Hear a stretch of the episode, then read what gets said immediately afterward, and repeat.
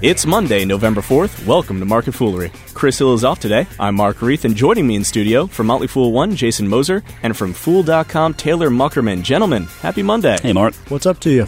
Plenty to get to today, including earnings news from Berkshire Hathaway and Twitter prepping for its IPO. But the big story this morning has got to be BlackBerry. Shares of the company were down as much as 18% before the market opened on the news that A, Fairfax Financial would not, in fact, take the company private, and B, Thorsten Heins is stepping down as CEO. First and foremost, why did Fairfax back away from this deal? I think they probably recognize the fact that the headwinds uh, BlackBerry is facing are a little bit stronger than maybe they uh, even anticipated initially. But I don't know. What do you think, Taylor? Sometimes, if you're the only buyer, you might have some something on, on, on the horizon here. But I think in their case, they realized there's no other buyers for a reason, mm-hmm. a very distinct reason, and that's that BlackBerry has still struggling mightily. It's unfortunate. I wonder if they're market foolery listeners. I mean, they probably heard us dogging on the company at some point. I mean, I, you know, I, like I was going through uh, BlackBerry's filings, and it's it's always interesting to look at these uh, press releases they put out with with new relationships or new deals that they strike. Uh, because they, they it's not like BlackBerry is completely obsolete. I mean, there are entities out there that use BlackBerry's equipment. Mm-hmm. Um, but you know, it sort of begs the question: well, which ones? Right. I mean, we know they are are. Uh, used at least in part by uh, some of our, our government agencies and the security uh, concerns there. Make understand why they use BlackBerry equipment. I mean, they they recently put out uh, an agreement that they struck with the Australian Transport Safety Bureau, along with ooh. NCG. I know, ooh, wow, and and, and uh. NCG Banco, uh-huh. Uh, which is, I believe, a Spanish uh, banking entity, which you know I don't know that that's all that great of a relationship. no, that, anyway. could, that, could that could disappear in but, a hot flash. Uh, I mean, yeah, just like a quick search of these two companies. I mean, let's put this in context. I mean, it sounds nice that they've got these big companies, but I mean, how big are they really? Like the Australian Transport Safety Bureau apparently has like 150 employees, and NCG Banco has about 6,000 or so. Oh. So you know, when you look at maybe 6,000 uh, employees here that might be using your equipment. I mean, in the grand scheme of things, I mean, Apple sold what 33, 34 million iPhones last quarter, so mm-hmm. you can see that's that's obviously nothing. And, and I think that's the biggest concern here is that just uh, BlackBerry more or less uh, has missed the boat in the in the smartphone war here, and it's not really a matter of if as, as much as it's just a matter of when. And I, I really would be interested to see if down the road here we don't see uh, Fairfax figuring out a way to sort of pair this position a little bit and get out. Right. Fairfax owns 10% of BlackBerry right now. Something like that. Are they just going to bail out of there any day now? I don't know if they do. Books? They better do it uh, pretty stealthily because 10% of that stock will, I mean, they'll be selling into their own right. downward price movement. So right. be a little tough for them to get out completely, especially now that they have some more convertible debt, uh, about 250 million out of that 1 billion that was just issued. So um, you know, if no one's buying the phone, why would anybody want to buy the company? And to have security uh, features as your only claim to fame right now, uh, I don't see that really lasting as far as as a moat is concerned. I mean, maybe the 6,000 people already have Blackberries and they just decided yeah. to stick with it. well, and I think it's also worth noting that BlackBerry, the, the argument we hear a lot is that at some point there would be this either acquisition of the company as a whole or acquisition of parts of the company uh, because they do have uh, some sort of patent portfolio in there that might be attractive for right. some entities. And I've seen uh, Qualcomm's name thrown around here a little bit. And Qualcomm is a you know a chip maker for these smartphones. The technology uh, they hold a lot of the patents out there. I think they're the big, essentially the biggest patent holder out there. Mm-hmm. And so you do have a team there with Qualcomm that is very capable of determining the value of such patents. Where we we kick those patent ideas around but but you know we don't have any real expert knowledge on how to value those things. Qualcomm actually would. Right. Uh, so I could see maybe uh, this is something to uh, potentially stall for a little bit of time as maybe a Qualcomm looks at the, the potential that, that some of this uh, patent portfolio may hold. I, I, imagine we'll see something like that come up at some point. But but yeah, I, I, think this is definitely an example of a company that is is well worth more in pieces than as, as just the whole company. Right. So is there is that the only value for BlackBerry right now? Just breaking it up and selling it off piecemeal. Uh, they did hit a ten year low this morning. Uh, that sounds like a, a bargain. That's a good frankly. sign. Yeah. No. I mean that that that's what that's what I think. I mean, I think at some point you you see this this company, uh, you know, different entities go in there and just pick off pieces of it that they like. But, right. Uh, Yeah, I mean, see, the new CEO, interim CEO John Chen said that there are a lot of assets there. He'll need some time to take a look at them all. But when he, when you have that CEO coming in saying there are a lot of assets here, maybe he's looking at some that are potential uh, sale items. Toughest job in the world right now has got to be finding someone to fill the role of CEO over at BlackBerry. Yeah, no kidding. I'll keep the interim title if, yeah. I'm, if I'm John Chen. Right, de facto. Uh, all right, moving on. Also in the news this morning, Twitter has increased the price range of its IPO to between 23 and twenty-five dollars. They IPO on Thursday, cutting it a little close here, gentlemen. Why the bump up? Well, I think that's uh, something we all more or less expected going into this. Uh, a lot of times with IPOs, especially these uh, big tech stories, the the initial price uh, is adjusted, uh, you know, upward coming closer to the IPO. They see more interest in it, perhaps. I mean, that's you know the interest in an IPO like this that that's demand, and demand typically pushes price up, mm. and that could be what we're seeing. I think that you you want to pay attention more to the the market cap implications of something like this as opposed to just the individual price, because the price really is, is all relative. I mean, it's meaningless unless you understand what it what it, how it relates to the size of the company. And so, if you look at this, you know, at the top of this new range, it would value Twitter at somewhere around fourteen billion dollars today. Yeesh. Which I mean, you look at something like that compared to Facebook, which is somewhere now 120, 130 mm-hmm. billion or something like that. It's, yeah. it's obviously Facebook is considerably larger. However, uh, Twitter is is still uh, I, I, think, a considerably better mobile experience. And I think that's maybe what some of the enthusiasm is. I think there was an, an amendment to the S1 there that, that clarified Twitter gets about 70% of their sales now mm-hmm. from mobile, which is very believable. I mean, I right. think, you know, this, this new tweet a coffee thing, for example, we were kind of, you know, hashing this out a little bit before taping. That was just, I think, a very good example of, um, you know, how, how well uh, Twitter works with that mobile experience. And, um, so yeah, I, I am torn on this. I mean, I, I, really I'm a Twitter guy. I'm not a Facebook guy. I mean, I I, I think that Twitter is uh, certainly more uh, enjoyable to use. It's more useful. Um, I think that $14 billion isn't necessarily absurdly priced for this company. It'd be something like 23 times sales. Right. Uh, we were talking about that kind of metric with Facebook as well. Um, being that Twitter is much smaller, there could potentially be more room to grow. I don't know. What do you think, though? I think you know Facebook being a hundred billion dollar company really had to earn it yeah. because I mean after they IPO'd that high they just plummeted immediately and the last year has really been a trying time for them they've they've gotten back to or slightly above I think where they mm-hmm. had IPO'd so they've mm-hmm. they battled back um, but then you see Twitter opening up with a higher price now most likely right after Facebook said that they could be losing a lot of their core market audience with the teens and they they dropped after market when Mark Zuckerberg said that so. Um, Twitter might have a little bit of a struggle, but they saw Container Store and Potbelly kind of underpriced their shares and right. left a lot of capital on the table. Right. Um, so maybe they're trying to avoid that type of a situation. And like you said, Jason, uh, that deal with Starbucks, I mean, that's I think that's a big hit, a big home run for them right before this IPO because it just kind of shows more potential because it's really something that they haven't done before, mm-hmm. uh, at least that I'm aware of. So I think that that was a smart move on their part to to launch that uh, a couple weeks beforehand. Right. Yeah, and I think that also it, it pay attention to what the stock does the day of the IPO because.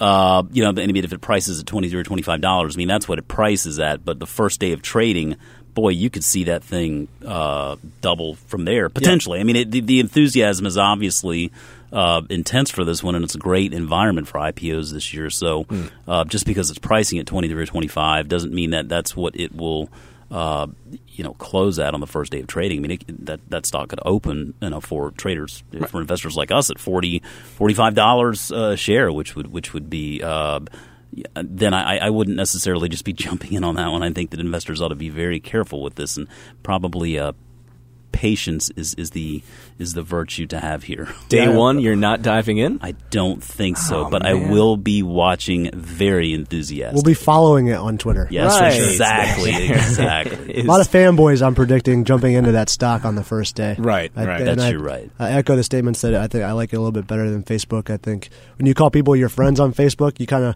are a little bit more guarded, whereas Twitter, you just follow people and allow mm. them to follow you. So I think you open yourself up to a much larger network. Uh, you see people with hundreds of thousands of followers, whereas on Facebook you rarely ever see anything close to that number. So, uh, speak for yourself. Oh, sorry, Mark. I'm, I guess we're not friends on Facebook. I no, we are not. Data. Nope. but what is that? There's like there. I can't remember the name of it, but there was a study out there that basically questions or puts a cap on the number of friends that any one individual, any one human being can manage in their lifetime. It's somewhere around 150 friends hmm. that you can actually reasonably manage in your life at any given time. Yeah. Anything above that, and it's just that they more or less there is more or less no real meaning, or you, you can't really keep up with that.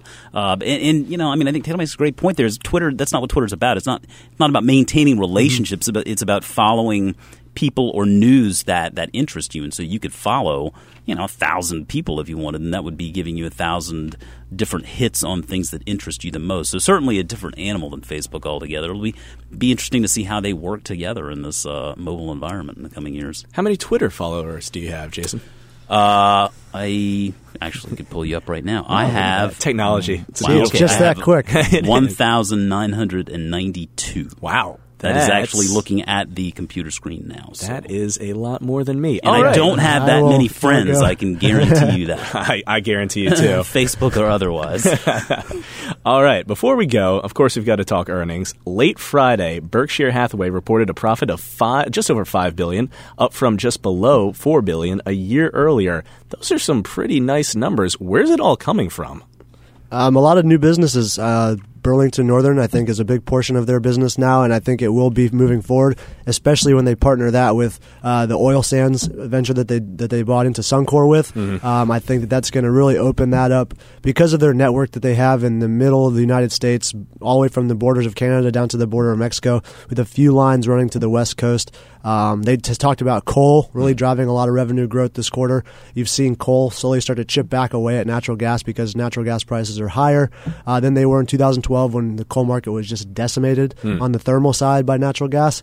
Uh, CSX even talked about it a little bit, but when you look at Burlington Northern's uh, infrastructure, it just set up perfectly for the coal market with the Illinois Basin and the Powder River Basin being the two cheapest to, to produce coal from, and they just are able to cater to that market perfectly. So I think that that was a very wise investment, uh, and he continued to up that stake, and I believe it's now up to 100%, if I'm not mistaken. It seems like the more things change, the more things stay the same. With right, yeah. It's always, I mean, it's a very, you know, well-established, staid business. I mean, you got to love – uh, Buffett and Munger. I mean, those guys have moxie, man. It is that just they, they just know what they're doing, and, and I mean they. Wow, Berkshire had a cash balance of forty-two billion dollars mm-hmm. at the end of the third quarter. So you think about that, and that's basically tantamount to any one of us looking at our brokerage account and saying, "Well, I've got you know X amount of dollars that I want to go spend on stocks. Mm-hmm. This is what I have in my cash balance that I want to go shopping with. Uh, you know, when when stocks represent a good deal." And uh, the reason why that cash balance is building up, I mean, Buffett has, has noted time and again. It seems like the stock market is pretty fairly valued at this point. So I think he's even recognizing that that uh, it's it's been a, a good past uh, several months. Um, it'll be interesting to see how they put that cash to work. I think there are a couple of businesses out there that would certainly fit under that Berkshire umbrella. Mm-hmm but well, that that remains to be seen. Always fun to speculate. Which yeah. ones are they? What well, the one I the one I continue to believe is is just would really work well for them is McCormick Spice Spice Company. I mean, that's hmm. that's one that uh, is just it's just it just generates these repeat sales. They have such a tremendous competitive position just just in the brand name. I think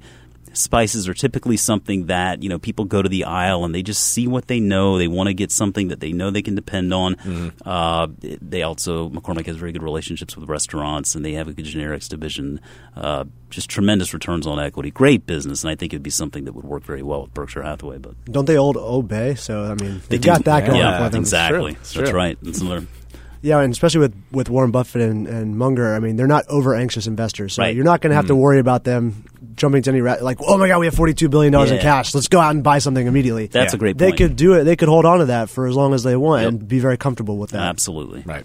All right, Kellogg's reported humdrum earnings today, but the big news was its announcement of Project K, a four year restructuring program that will end up cutting 7% of the company's workforce. Is this what the company needs to get things going? Well, see, you say humdrum earnings. I would have said ho hum ah, earnings. Uh, Maybe I'm just splitting hairs. Right, there. right. Yeah, I think that was that was sort of the, the takeaway was that it was not really that uh, encouraging of a quarter, and then you see the Project K, as, as they've dubbed it, which is top uh, secret. You know, their yeah, their positive spin is we're, we're becoming a more global business. In you know that that really is code for yeah we're firing about two thousand people because yeah. that's what it's going to boil down to, and yeah. that's a shame because uh, you know we we have not really uh, seen I think really the the corner turned yet as far as a healing economy and the employment picture getting better, but Uh, I think that Kellogg has some some headwinds they're facing, and you know, I, I, I look at this this cut in the recent this recent cut in the food stamp program. I think is another issue that maybe it's easy to kind of dismiss.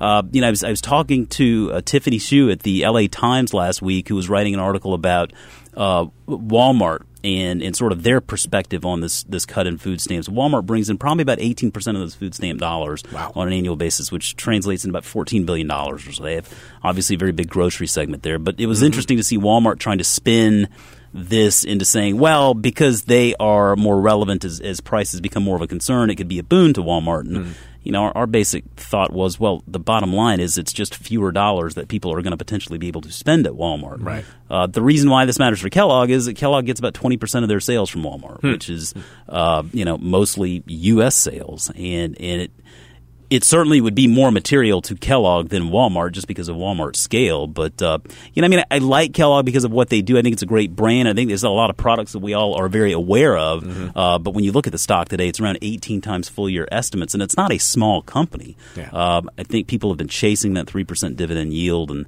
and so my, my takeaway on, on the stock today was just that I, I would not be a buyer today just based on valuation alone. But but you know, it definitely a quality brand, and if you ever saw an opportunity on a sell off, then it would it would be one worth looking at. Mm-hmm. Yeah, I think it's strange to see a company gearing towards growth by cutting seven yeah. percent of its employees. Kind of scratch my head a little bit, but then you look at their margins have been deteriorating for the last three or four years. Mm-hmm. So maybe they're trying to target that first. Um, I mean, food cost is their a huge thing for this company, and, yeah. and corn is probably one of their biggest food costs. And uh, there's a lot of unintended uses for corn that I that I think are unnecessary. You know, you look at uh, renewable energy is or ethanol and uh, feedstock for cattle. It's just very widespread these days, and to have that as uh, so much exposure to corn as they do, I think that that could be one of the reasons why the margins are are unlikely to rise uh, even with these employee cuts. Right.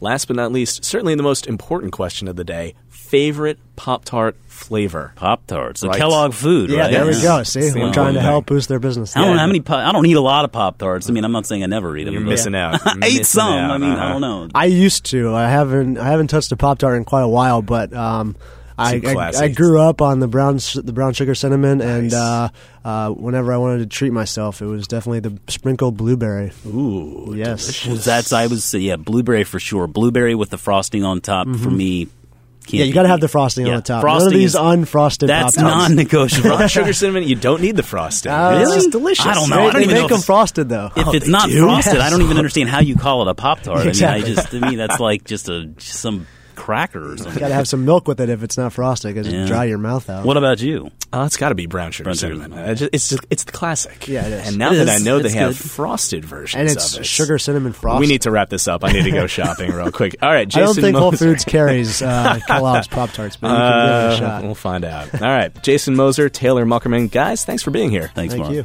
As always, people on this program may have interests in the stocks they talk about, and the Motley Fool may have formal recommendations for or against. So don't buy or sell stocks based solely on what you hear.